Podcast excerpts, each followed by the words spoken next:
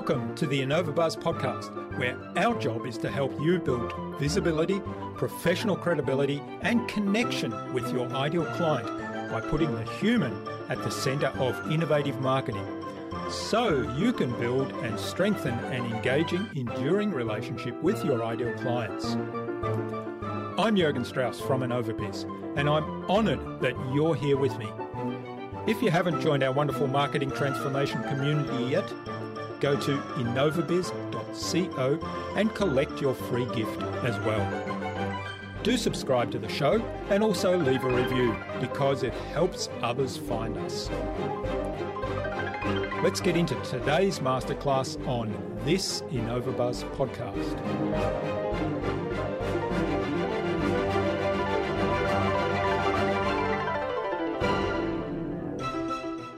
As a business owner, it really doesn't matter if you are B2B or B2C. When we think of it like a search based platform, you can really dive into helping your audience where they're at so you can get past a lot of the stalls that you may have in other areas of your marketing because they're physically searching for the answers to their questions, the needs that they have in terms of services or products.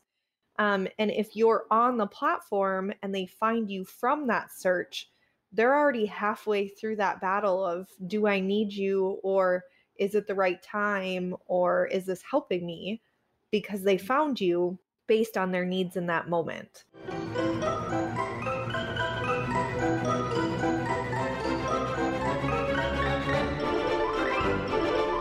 Welcome back. Now, I hope you've had an awesome week so far. Have you listened to my recent podcasts with the author of Intuitive Marketing, Steve Jenko, and also with the author of Disruption Off, Terry Jones? If not, then do go check them out, but after you've listened to today's conversation, of course. I'm really excited today to have on the InnovaBuzz podcast as my guest, Laura Rike. Laura is a Pinterest strategist who helps high performing business owners implement content growth plans, outsource their visibility, and steadily grow their monthly revenue through her signature Growth to Greatness framework with done for you services and course packages. And of course, most of it focused on Pinterest. She's helped clients and students bring in over $50,000 plus in monthly revenue. Her clients have become industry leaders with six figure businesses and are growing sustainably by ranking on the first page of Google and getting targeted email leads daily. Laura has been featured on Social Media Examiner, Tailwind, Meet Edgar, and The Ultimate Marketer. In our conversation today, Laura talked to me about Pinterest being less social media than a search engine, so think of it more like YouTube we discussed why it's important to focus on the conversations and also about the importance of consistency in Pinterest posting as well as in general content creation. Without further ado, then let's fly into the hive and get the buzz from Laura Rike.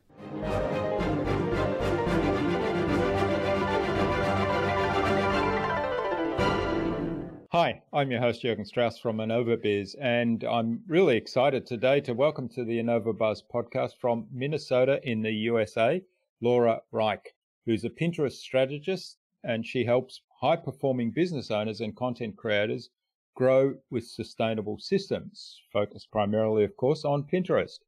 Welcome to the InnovaBuzz podcast, Laura. It's a great privilege to have you as my guest. Yeah, thank you so much for having me. Now, Pinterest is I've, I've learned this in my research. It's not actually a social media platform, but a powerful tool that can increase website visits and bring great new clients. Few companies know how to use Pinterest, and I would include myself in that. uh, I'm not an active Pinterest user, so I'm really excited to learn more from you today, Laura, and hopefully that um, those lessons that I learn can be of value to our listener. Yeah, absolutely. And that's perfectly correct. Um, that's one of the biggest things that I try to teach everybody is to separate it from their social media marketing that they're trying to do and think of it more like YouTube and Google and like the SEO behind it all um, and stuff like that. So I'm I'm excited to dive in and help people kind of get a, a deeper understanding of it because it really is for any type of business owner or blogger that really wants to widen their reach and their audience. Okay, well, um, before we start talking about all things Pinterest, and, and you've certainly piqued my interest, uh, what is it that drives you and how does that shape what you do today? Um, okay, it may be the cliche answer that a lot of moms give, but what drives me is my kids. Um, really to to have the blessing to be able to, like I was telling you before we started this podcast, have a four month old, right? And still be able to work from home and provide for them and see all the firsts, um, be there for when they need me. That's really what has been my driving factor through everything. Um, I've been doing this for a number of years. So all the way up to my 13 year old down to my four month old, um, I can just kind of be that rock for them while still doing what I love and being able to support them financially as well.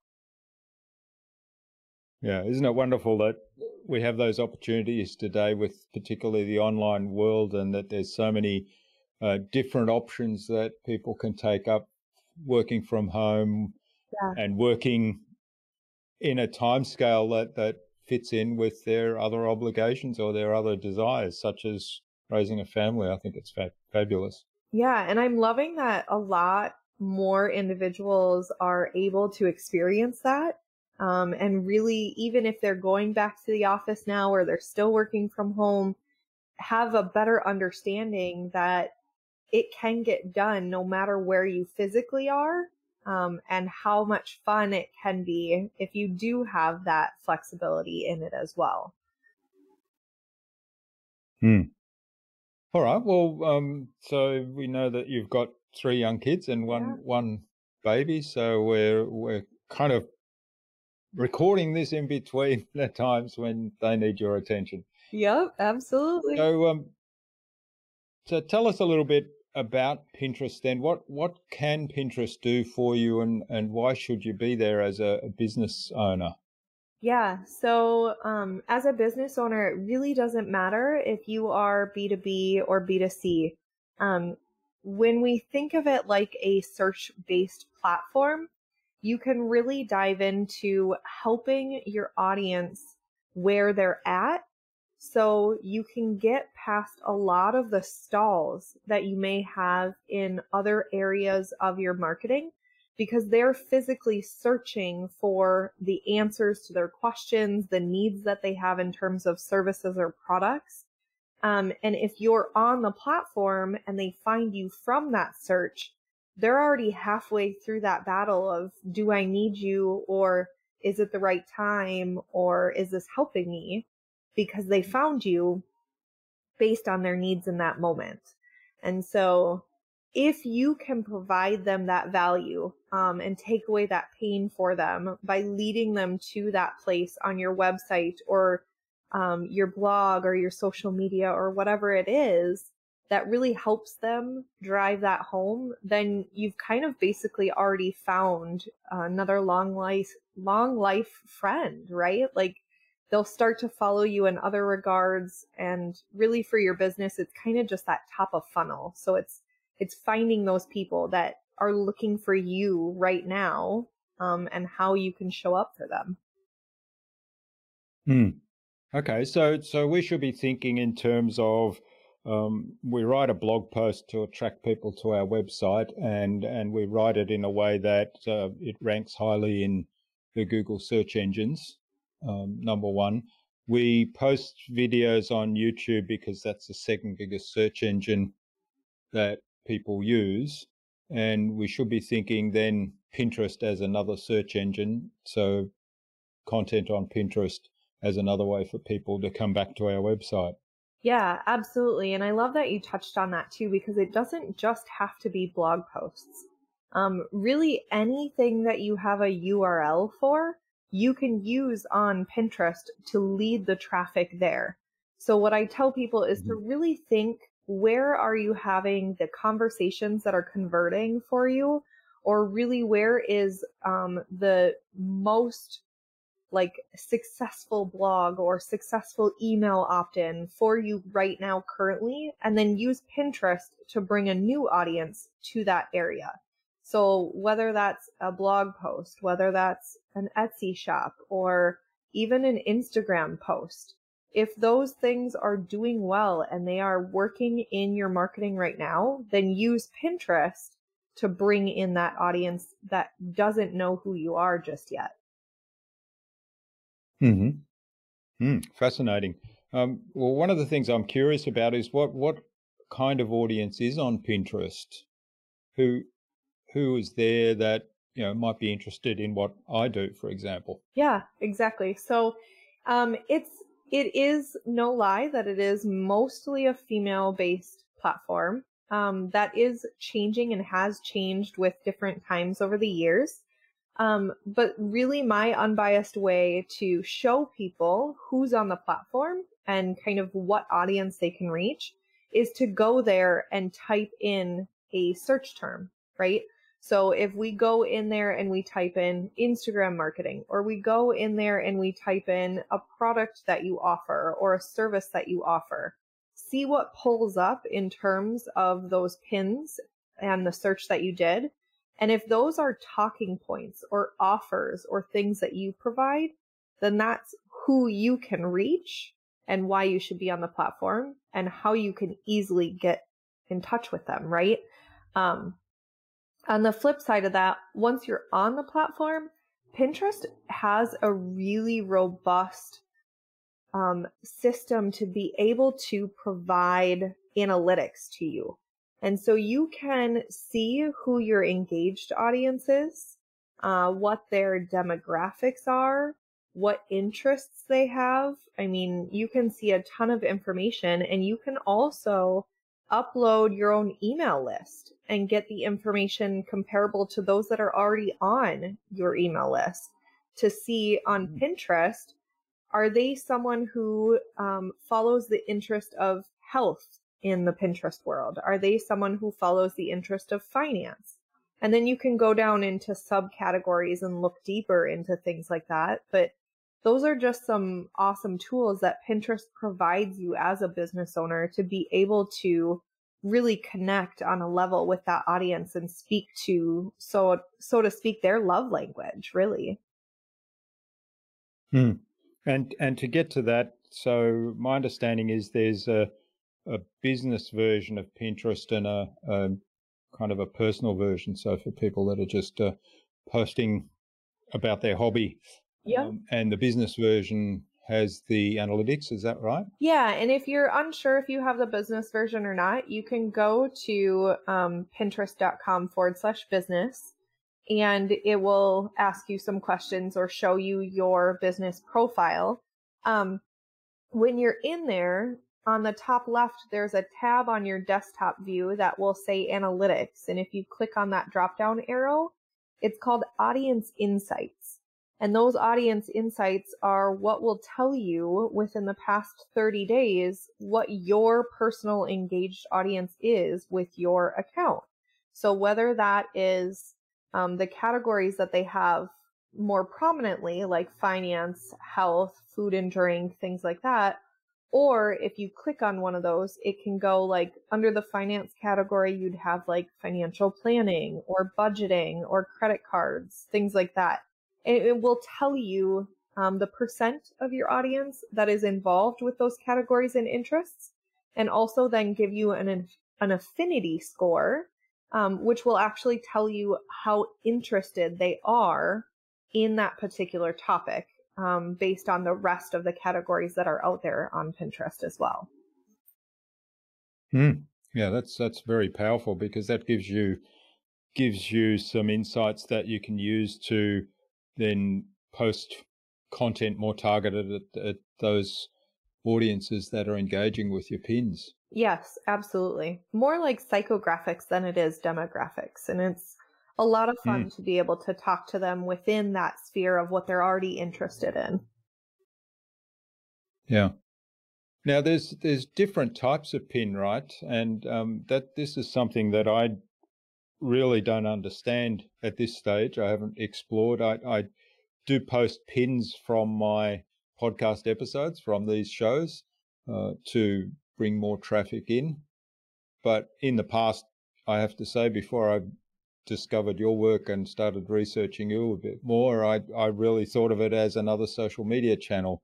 Um, so, w- what are the different types of pins that we can have? So it's it's not just the static post with the image, right? Absolutely. Yep. So static post is the original one. Um, so you're going to have that longer two, three type image. They also have story pins available now. They are similar to the way that Instagram stories work.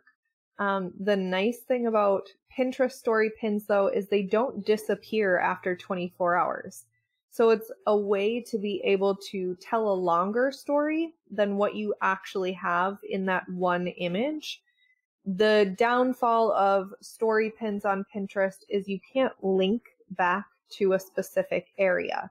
So really we use that in strategy for bringing awareness to your brand and your account on Pinterest and then using static pins to drive the traffic to where you want them to go.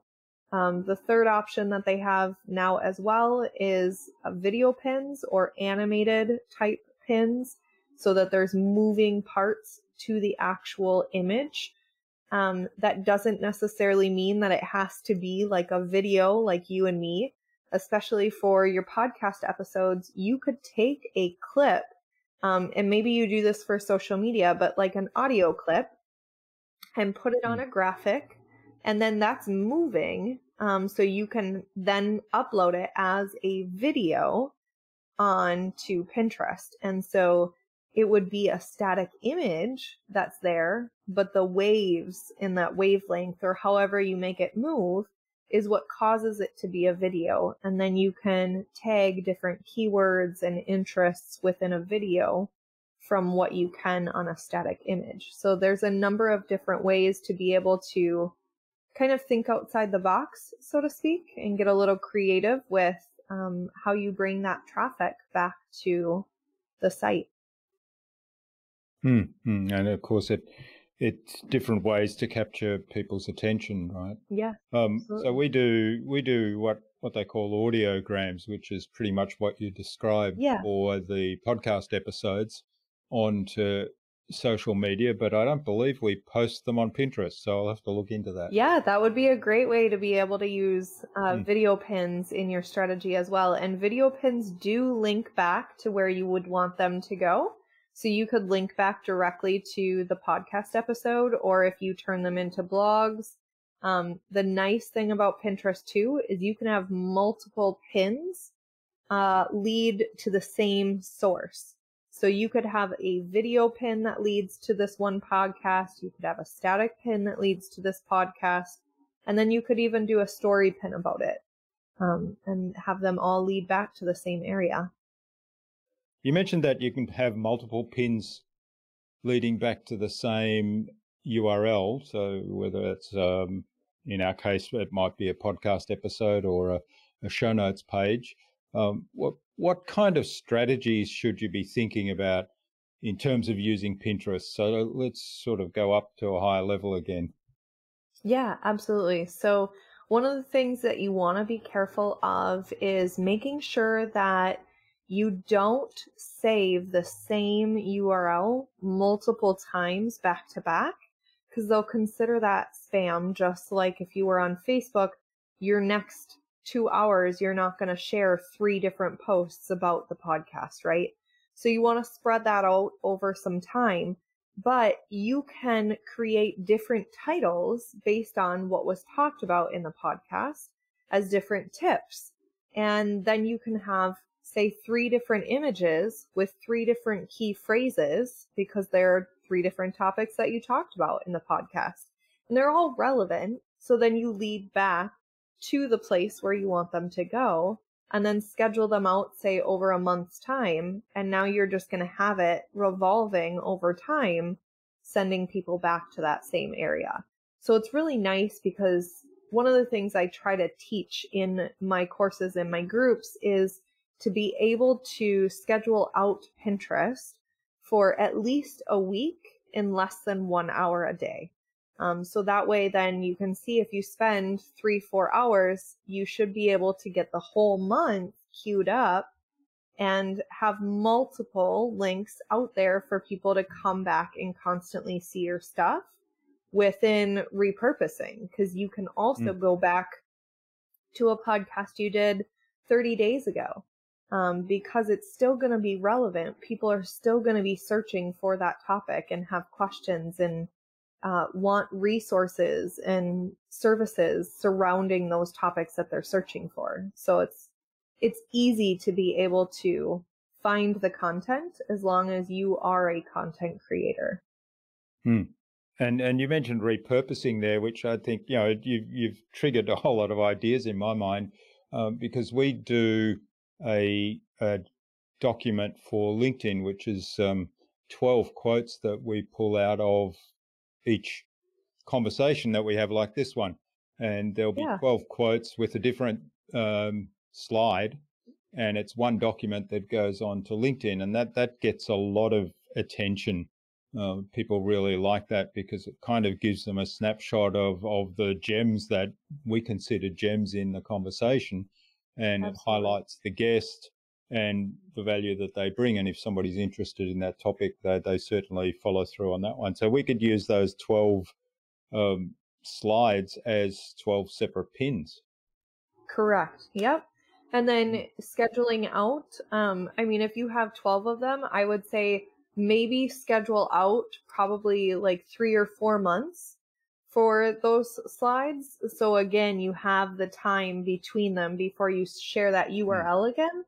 Um, or you could even get more creative with it, right? So that that slide is for a specific podcast because of the quote that's in there. So you could lead back to the LinkedIn post where the slides actually are. You could lead back to the show notes page. You could lead back to the podcast and then you could start all over again.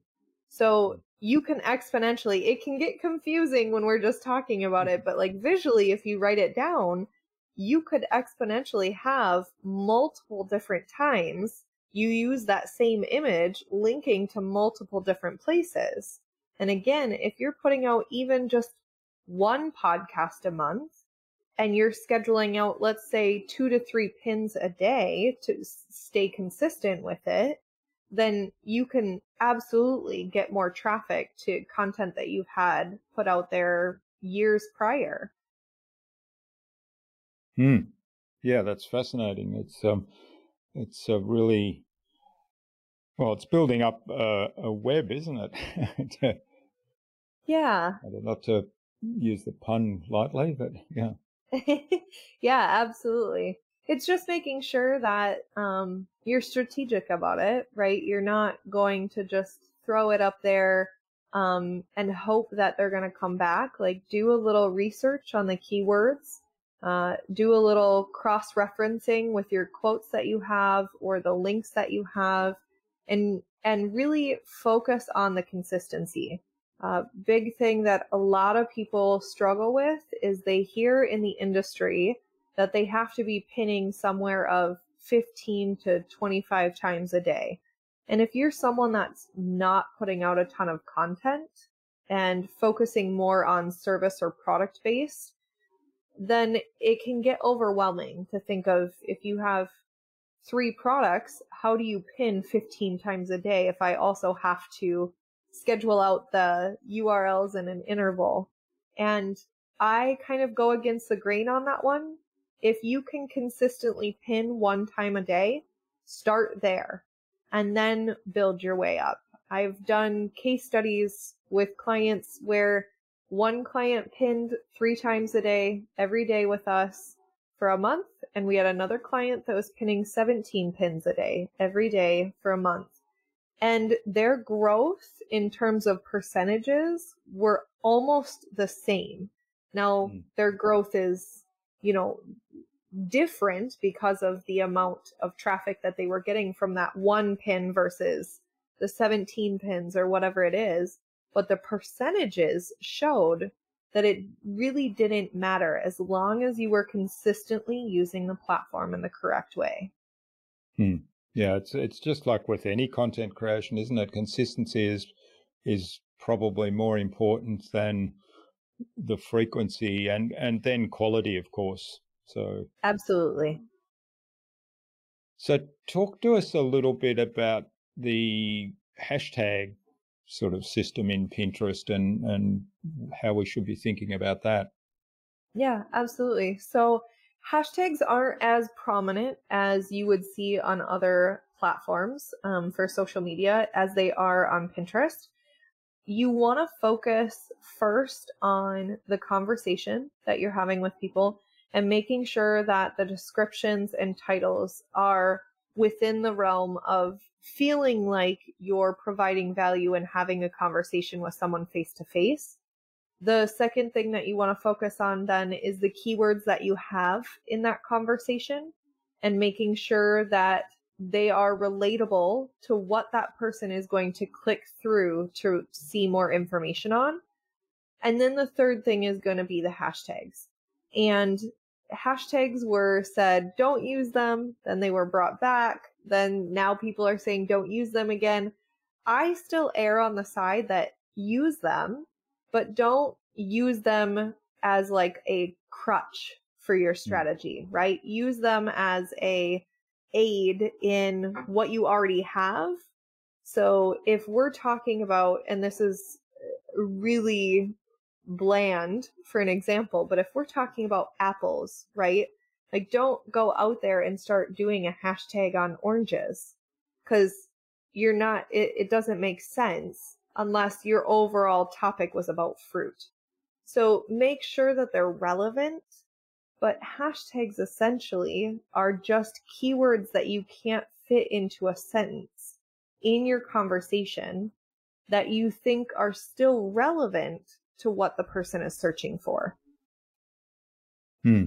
Okay. So, um, and and do you have any advice on how many hashtags? Um because um, I see a lot of Great people question. go overboard on some of the um, on some of the other social media, well, on some of the social media platforms, I shouldn't say other, um, with hundreds of hashtags. And I sometimes wonder, you know, does that really work for them? I, I typically stay under three, well, under five. I, three is usually where I land. Yep.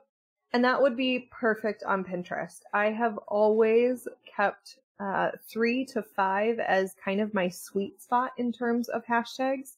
Those who have done more are now seeing a slight drop off in their stats because again, they were using it more as like a crutch. Just like mm. if you are used to SEO and Google, if you keyword stuff, they're going to mm. find you. Don't do it. You know, it's the same thing with hashtags. Um, just use it sparingly we haven't seen that drop off. Um, we've still seen great results from putting a few of them in there. So if you have the room, feel free to go ahead and do that. Just make sure that it's not over the top and you're putting more emphasis on the full sentence of the conversation you're trying to create. Yeah. Well, that's good advice.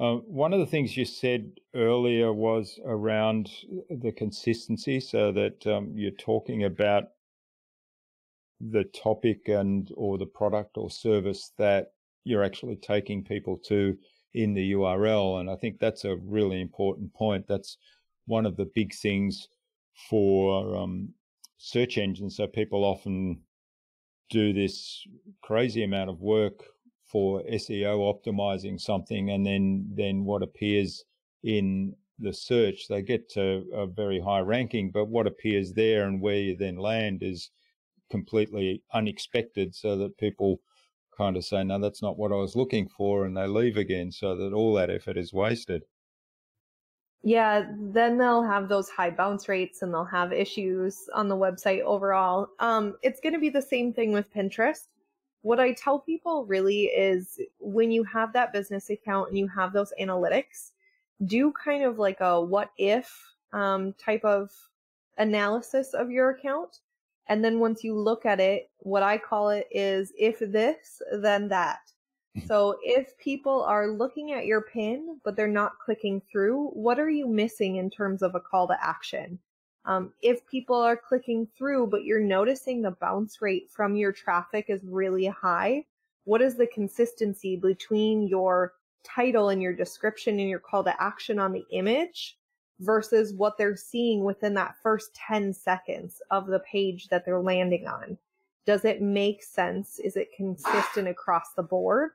Um, and then, I mean, a number of other things, right? Are you getting a ton of impressions, but not actually getting the traffic that you want? Um, start looking at what your images are saying and how they're ranking and things like that. So there's a lot of, if you see this, this is where you should dive deeper into it to really kind of hit home and getting that end goal that you're looking for. Hmm. So with with those looking at the statistics like that, and you mentioned earlier that uh, you know the suggestion of being really creative as to where you send people, so that if in our example we've got a LinkedIn post or a Facebook, and and we've got a Facebook post, and we've got a um, an Instagram post for the podcast episode that we kind of alternate between where we send people to that each of those posts, as well as the um, show notes for the episode or the audio for the episode, ultimately, my goal is that people listen to the episode. So, how do I, if I've got all this network going, how can I track all of that? Because really, the analytics yeah, I've question. got on Pinterest is how many impressions am I getting? The analytics I've got at my podcast level is how many listeners I'm getting, and I can track on my show notes page where they're coming from, um, but I don't have, I don't understand all yeah. that's in between. Yeah, no, and that's a great question. That's kind of on a higher level for those who are at that point in their marketing and they really need to be able to see um, where the traffic is coming from and kind of track that what I would suggest and what we do on our management side is use something called UTM codes. Um, and so hmm. you can put the source code of it coming from Pinterest, which Pinterest does naturally, but then you can put other codes that follow the source code. And so the next code would be medium. And so if you're taking a pin and going from Pinterest to YouTube, and then you want to track if they went from YouTube to your podcast, then you would put YouTube in the medium code and then in the campaign maybe you would put what the image title was or what date you pinned it things like that and there's a lot of um, versatility in there so i i don't want to go too deep because it it yeah. might confuse some people but using those codes really helps track where that traffic is going outside of what Pinterest gives you in terms of the outbound clicks and the impressions and the saves so that you can then go back to your Google Analytics. So if your main goal is to get people to listen to the podcast, then I would say let's track them going to your show notes and then compare that to how many people actually listened to the podcast based on either the show notes page or based on um, going and clicking through the show notes page to maybe the podcast page that you want them to go to or whatever it is. If you're using those UTM codes, you'll see that track back for every little thing that you're doing. Hmm. okay, so it's it's so we we use UTM codes with all our social media, so it's really just being clever about how you implement those in Pinterest. Yep, absolutely. It just goes at the end of the URL that you're going to be using anyway. Hmm. Okay, so just in case people don't know what we're talking about here, because we are getting a little geeky. Yeah. So the UR, the URL address of my show notes page is pretty obvious. It's where you would go to listen to our, well, it's where you would go to read the show notes about this episode, where you might be right now listening to this podcast. And at the end of that, we can add some other parameters which um, give us some information that allow us to track it later on in Google Analytics. That's basically it, I think, right? Yep, that's basically it. And if they want to learn a very simple way to do that, um, then I mean, I suggest just going to like Google or going to Pinterest and putting in UTM codes and you'll be able to find a ton of information. Mm. Start small with it. Don't try to get too over the top crazy um, until you really figure out, you know, where you want to be tracking and what information you want to be tracking. Yeah, and some of the posting tools actually allow you to just put in information and they will set up set them up for you automatically, right? Yeah, I believe some of them do. I use SmarterQueue for my social media, um, and then I use Tailwind for Pinterest. Uh, so Tailwind does help with that naturally. I still use my own UTM codes just because then I can get really granular on mm. like I pinned this in December and I'm now seeing a spike in traffic from this pin um, and things like that to really know like when my efforts are bringing in the ROI that I want to see. Uh, but most of the time, the platforms that you use for any type of a scheduler will add its own type of UTM parameters to it. Hmm. So it doesn't need to be really complicated, but it, it can be really valuable. And particularly if you're working with somebody that's uh, looking into your Google Analytics for you to see where where the traffic's coming from uh, to inform your your strategy for getting more views on on your website or wherever you, you're analyzing, then they can help with this. Yeah, absolutely. All right. Well, this is fascinating. I've learned so much and I've got all these notes here. So I'm keen to go and implement some stuff. Um, I think it's a good point now because we don't want to give away all your secrets. Um, I think it's a good point now to move on to our buzz round, which is our innovation round that's designed to help our audience who are primarily innovators and leaders in their field with some tips from your business experience. So I've got five questions. Hopefully, you'll give us some really insightful answers and inspire our listener to go and do something awesome today as a result. Yeah, for sure. Let's do it. What's the number one thing you think anyone needs to do to be more innovative? I think um, really look at the space in where you're working. I think one of the things for me that really helped me is to not um, sit at a typical desk. Uh, so right now, if you guys could see me, I know you can, but if everybody else could see me, I'm actually sitting on a navy couch with a bright pink wall. It's the only pink wall in my house and in my office.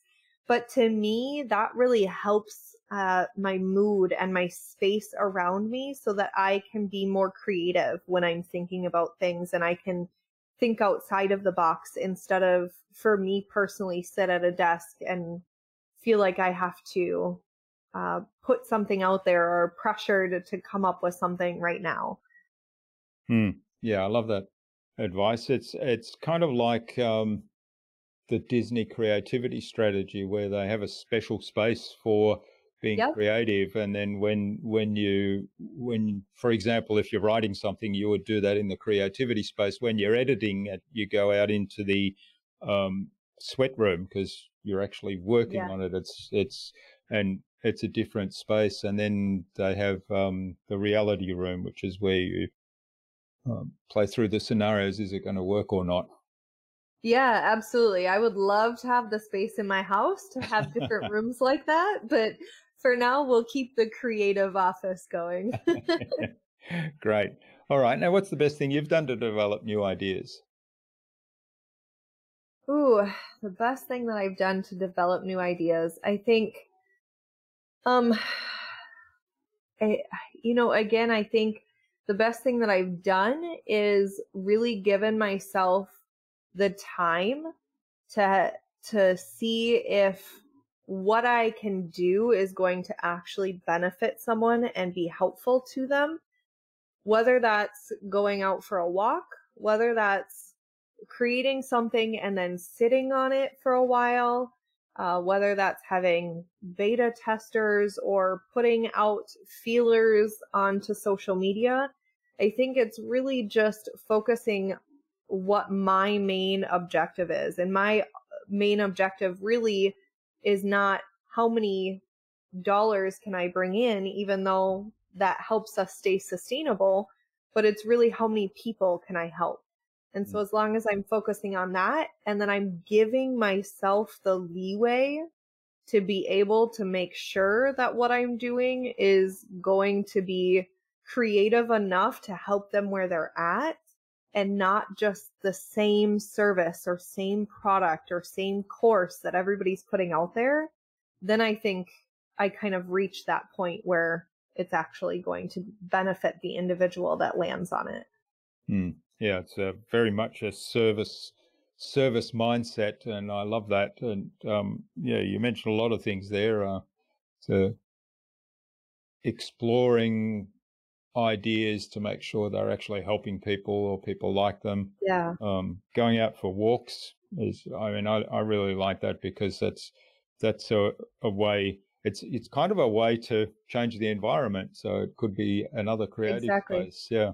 Yeah, it could be my second room. yeah. All right. Now, um, you mentioned SmarterQueue before. Is that your favorite resource, or do you have other favorite resources that you use most often? Yeah, so I think um, in terms of social media scheduling, SmarterQueue is one of my favorite just because of the automation side of things. It really helps to uh, create a space where I don't have to constantly be checking if I am reaching out at the right time on the right platform. Because everybody now knows me and knows that I love Pinterest, my first and foremost is probably going to be Tailwind just because they're approved by Pinterest to be able to use them as a scheduler. Um, I think another one that I really love, which has kind of been a great debate online as of recent, is the iPad Air, whether people get the iPad Air or the Remarkable uh, tablet. I got an iPad Air, and so now I can use notes. Um, I can use Calendly, I can use Loom, um, all from my iPad. And so mm. those are kind of, I think, other apps that I've fallen in love with because as a mom with a four month old currently, uh, I can take that iPad and run, right? And still be productive. yeah. Yeah, you can take it on your walk. yeah, right. Yeah. Yeah. All right, great. Well, we'll have links to those in the show notes as well, so people can check them out. And um, yeah, I love I love the technology where we can actually draw on the screens now. We can handwrite notes yeah. on the screens, capture that in information, uh, maybe even translate it or, um, yeah, well, you, you can actually translate it into audio, which is interesting to me as a podcaster, but you can also get it, um, it's the right word, it's not transcribed, but basically turned into uh, typed text so that it's easily yeah. readable by everyone if you've got bad handwriting. And um, yeah, and then of course use all the other tools that that are available online. Yeah, and that's one of the thing that things that keeps me really productive. Actually, you hit the nail right on the head for me personally is um, if we have like a design for a pin or something like that that I go back to my team when talking with them, it's hard to keep that communication when you're all virtual unless you have those types of tools. And so right now I will use the iPad to be able to write and circle. And then I use my Loom video, which Loom, um, I think is free for up to a five minute screen hmm. recording. Mm. And I will talk to them as I'm writing my notes. So not only do they get this screen grab and see me make these changes, but it really cuts down the amount of back and forth so that we can increase the productivity that we have going on within the agency. Hmm. Yeah, I think that, I think that's a, a great tip using video tools to do screen grabs and, and particularly if you have the ability to draw on the screen as well with the touch screen. So you can highlight, yeah. I want this moved over here. And, you know, if you had to type that out as an instruction, it would be very complicated. And yeah, absolutely. spend ages revising what you've typed because you think, is that now, is that clear? Oh no, that's not quite clear. Let me rewrite it. And uh, whereas yep. the other thing you've done in a minute. Exactly, especially with design, like move mm. it two spaces to the left. Like yeah, it's yeah. just it's hard to try to hmm. type that out to someone. All right. Now, um, what's the best way to keep a client or a project on track? And we've probably touched on that already with with the tips of the video communication. Yeah. Um, that would probably be more internal agency for me for client mm. work, um, keeping them on track. I love the project management system called Basecamp. Mm-hmm. Um, not a lot of people use it or know of it. There are other ones that are more prominently used, but Basecamp for me has always been super helpful because you can have task lists you can have chats with internal or external. So whether it's my team or with the client, uh, everything is nicely laid out in a forum style chat. So the client can either reply via email and they take that email and translate it into that chat for us, or they can download the app or log in on their computer and just type directly into the chat as well. So we don't have to go hunt down communication that may have mm. been done elsewhere. We don't have to hunt down when the due dates are, things like that. It's just very streamlined and very helpful in terms of transparency between me, my team, the client, and making sure that we're always on time with everything. Yeah, yeah. That's um well project management software I, I think has come a long way since the early days, and Basecamp certainly is one that's um, yeah, it's a bit under the radar, isn't it? Um, but it, it is, yeah. Yeah, being able to do all those things and take, I think taking communication out of email and keeping it accessible and connected to the project you're working on is really valuable. That's such a huge time saver. I don't know how much time I spend um, searching for information and anything that helps kind of reduce that time and make it quicker to find things is is to me hugely valuable. Absolutely. Okay, and what's the number one thing anyone could do to differentiate themselves? Um, I think the number one thing that they can do is really give themselves permission to be themselves. Um, and I don't say that lightly. I say that because I'm still learning that um, as I record this podcast, as I've done video trainings before, I've always been really concerned and self conscious that my kid is going to come in or my baby's going to wake up. And this week we did two trainings, video trainings, right? So they could fully see that my four month old did not stay sleeping. Yeah. And I think for me to really show, like, I can run an agency, I can do these trainings, I still have the knowledge and I still have the drive, even though I have a baby on my hip. I think that really sets me apart. I think my personality shines through. Um, and so I think really telling people, like, don't be afraid to show who you truly are, to really allow the transparency between you and that other individual or group of people, because you will have people that come out of the woodwork saying, Thank you. I saw you. You just gave me permission to do X. Y, and Z, or I really related to you because of that.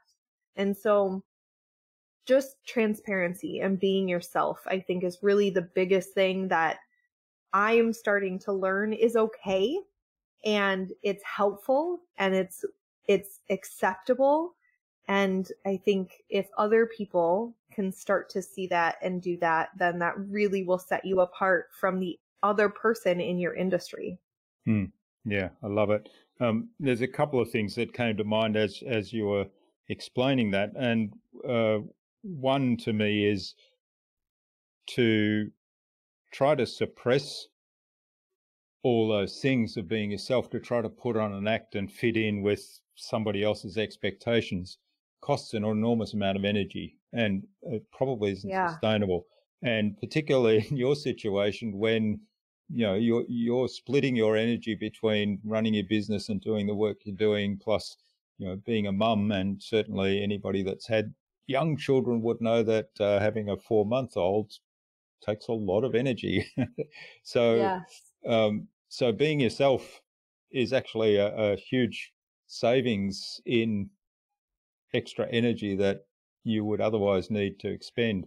the second thing that came to mind is, mm-hmm. you know, you you will relate to people who like you, who like 100% your personality, and they will work with you. So you end up working with your dream clients, which again um, is a lot more fun than working with people where you have to put on this act or you have to pretend or or hide some aspects of who you are.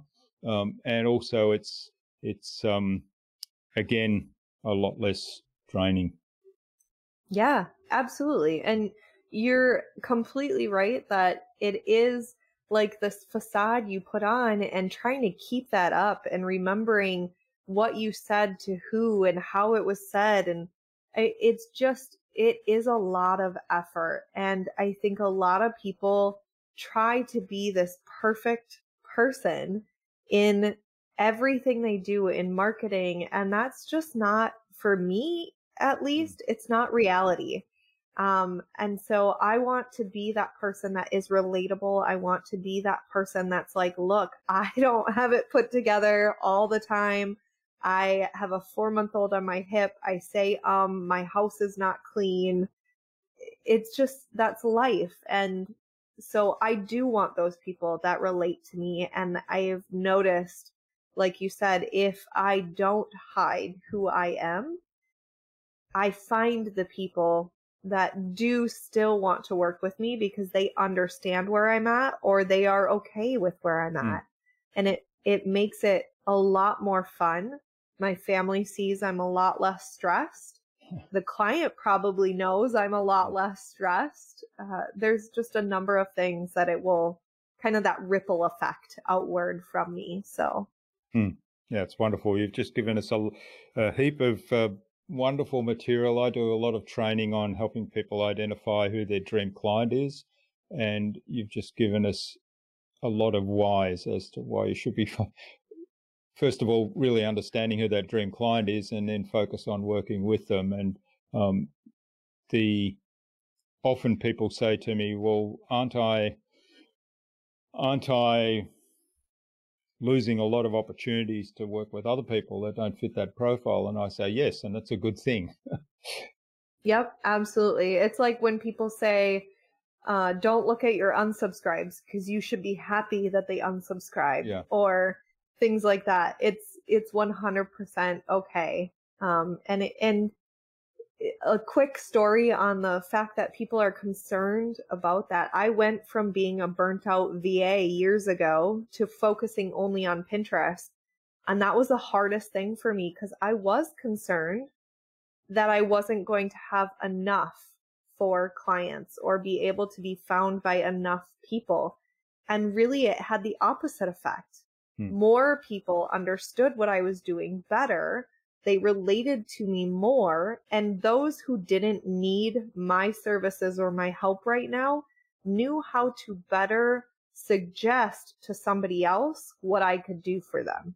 Hmm. So it just kind of opened up a whole new world of opportunities versus my mindset thinking I'm not going to have anybody anymore. Yeah. Okay. Well, that's fabulous advice. And that was worth the price of listening just there. Thank you.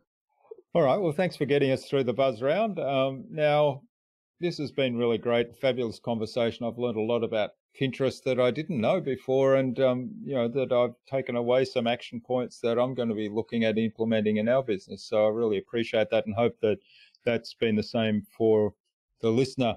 Now, where can people find out more about you, Laura, and reach out and perhaps say thanks for what you've shared today? Yeah, absolutely. Across the board on all social media, it's at laurarike.com or at Laura Rike for all my social handles. Um, so feel free to reach out to me anywhere on there. Um, and if you're looking to kind of jumpstart things, check out laurarike.com forward slash jumpstart. Uh, kind of gives you more of those benefits to jumping onto the platform for Pinterest for your business. Great, wonderful. We'll include all those links in the show notes as well. Um, now, you have some parting advice as we wrap this up today for the listener? Yeah, I think my piece of advice for you is to try Pinterest And because of the nature of Pinterest working like the stock market, where it has its ups and downs, I would say try it for a solid 90 days before you make the decision to either stick with it or dump it. A lot of people jump in and they try it for a week or two and say they're not seeing anything. Really, really stick with it for 90 days consistently because I almost guarantee, or I would love to try to guarantee for you, that you're going to see movement and you will see help um, for reaching the goals that you set out to reach. Hmm. Yeah, that's really good advice. And the 90 days, certainly you want to be consistently posting and have a have a strategy that kind of is a structure and, and system with a clear goal over that 90 days. And I always laugh at, um, you know, I tried it for a week and it didn't work kind of Absolutely. comments because it's the same as, um, you know, how do you get to number, or I can get to number one on Google if I just do this one thing. Absolutely. Yep. Hmm. All right. Well, finally, Laura, who else should I get on this show and why? Ooh, I think that you should reach out to Jamie O'Hare. Um, Jamie is amazing and has great tips in terms of Facebook ads and ways to bring in a higher ROI uh, without breaking the bank, so to speak. She is a wealth of knowledge in regards to that. Um, and she's a mom just like me. So I know that she's driven to be able to help people as well. All right. Well, we'll get an introduction to Jamie from you and reach out to her and see if we can find a time where she'll come on the show as well. So thanks for that. And yeah, thanks so sure. much for sharing your time and your insights with us so generously today, Laura. I've really enjoyed this. As I say, I've learnt a lot of new things about Pinterest. I'm looking at it in a completely different light now and got some ideas of how we can implement it. So hopefully that you've um, inspired the audience as well to um, think about it in a different way and, and to explore it in some more depth as to how it can help get more traffic to their website or to their products or stores, whatever their their objective might be. All the best for the future and, and let's stay in touch. Yeah, for sure. Thank you so much for having me again. Thanks. Bye.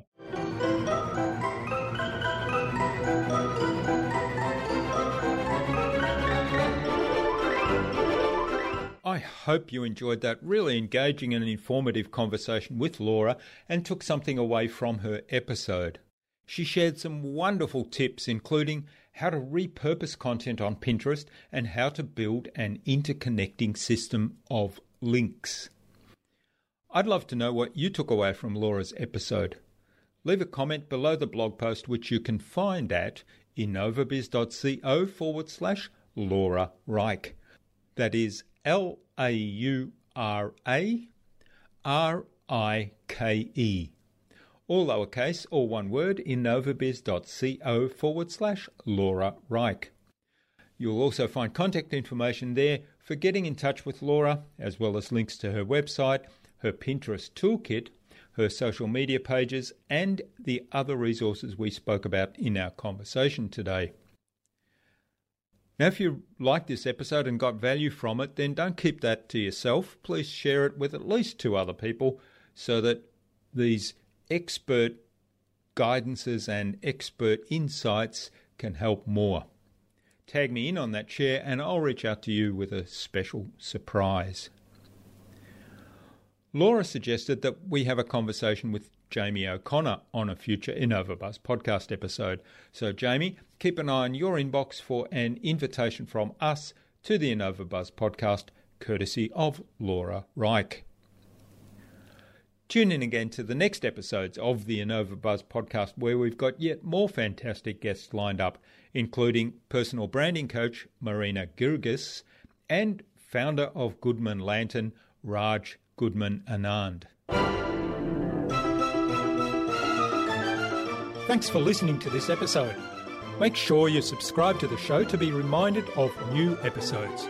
It's free to subscribe. Leave a review if you like. even if you don't like me. I'm okay with that. I'm asking you to leave a review because it helps other people find this show. Go to innovabiz.co to join our marketing transformation community and access a free gift my team and I made for you. It's the Marketing Master Mini Class. We want to give you everything you need to transform your marketing into a human centered, relationship focused growth engine. Until next time, I'm Jurgen Strauss from InnovaBiz. Remember, be awesome and keep innovating.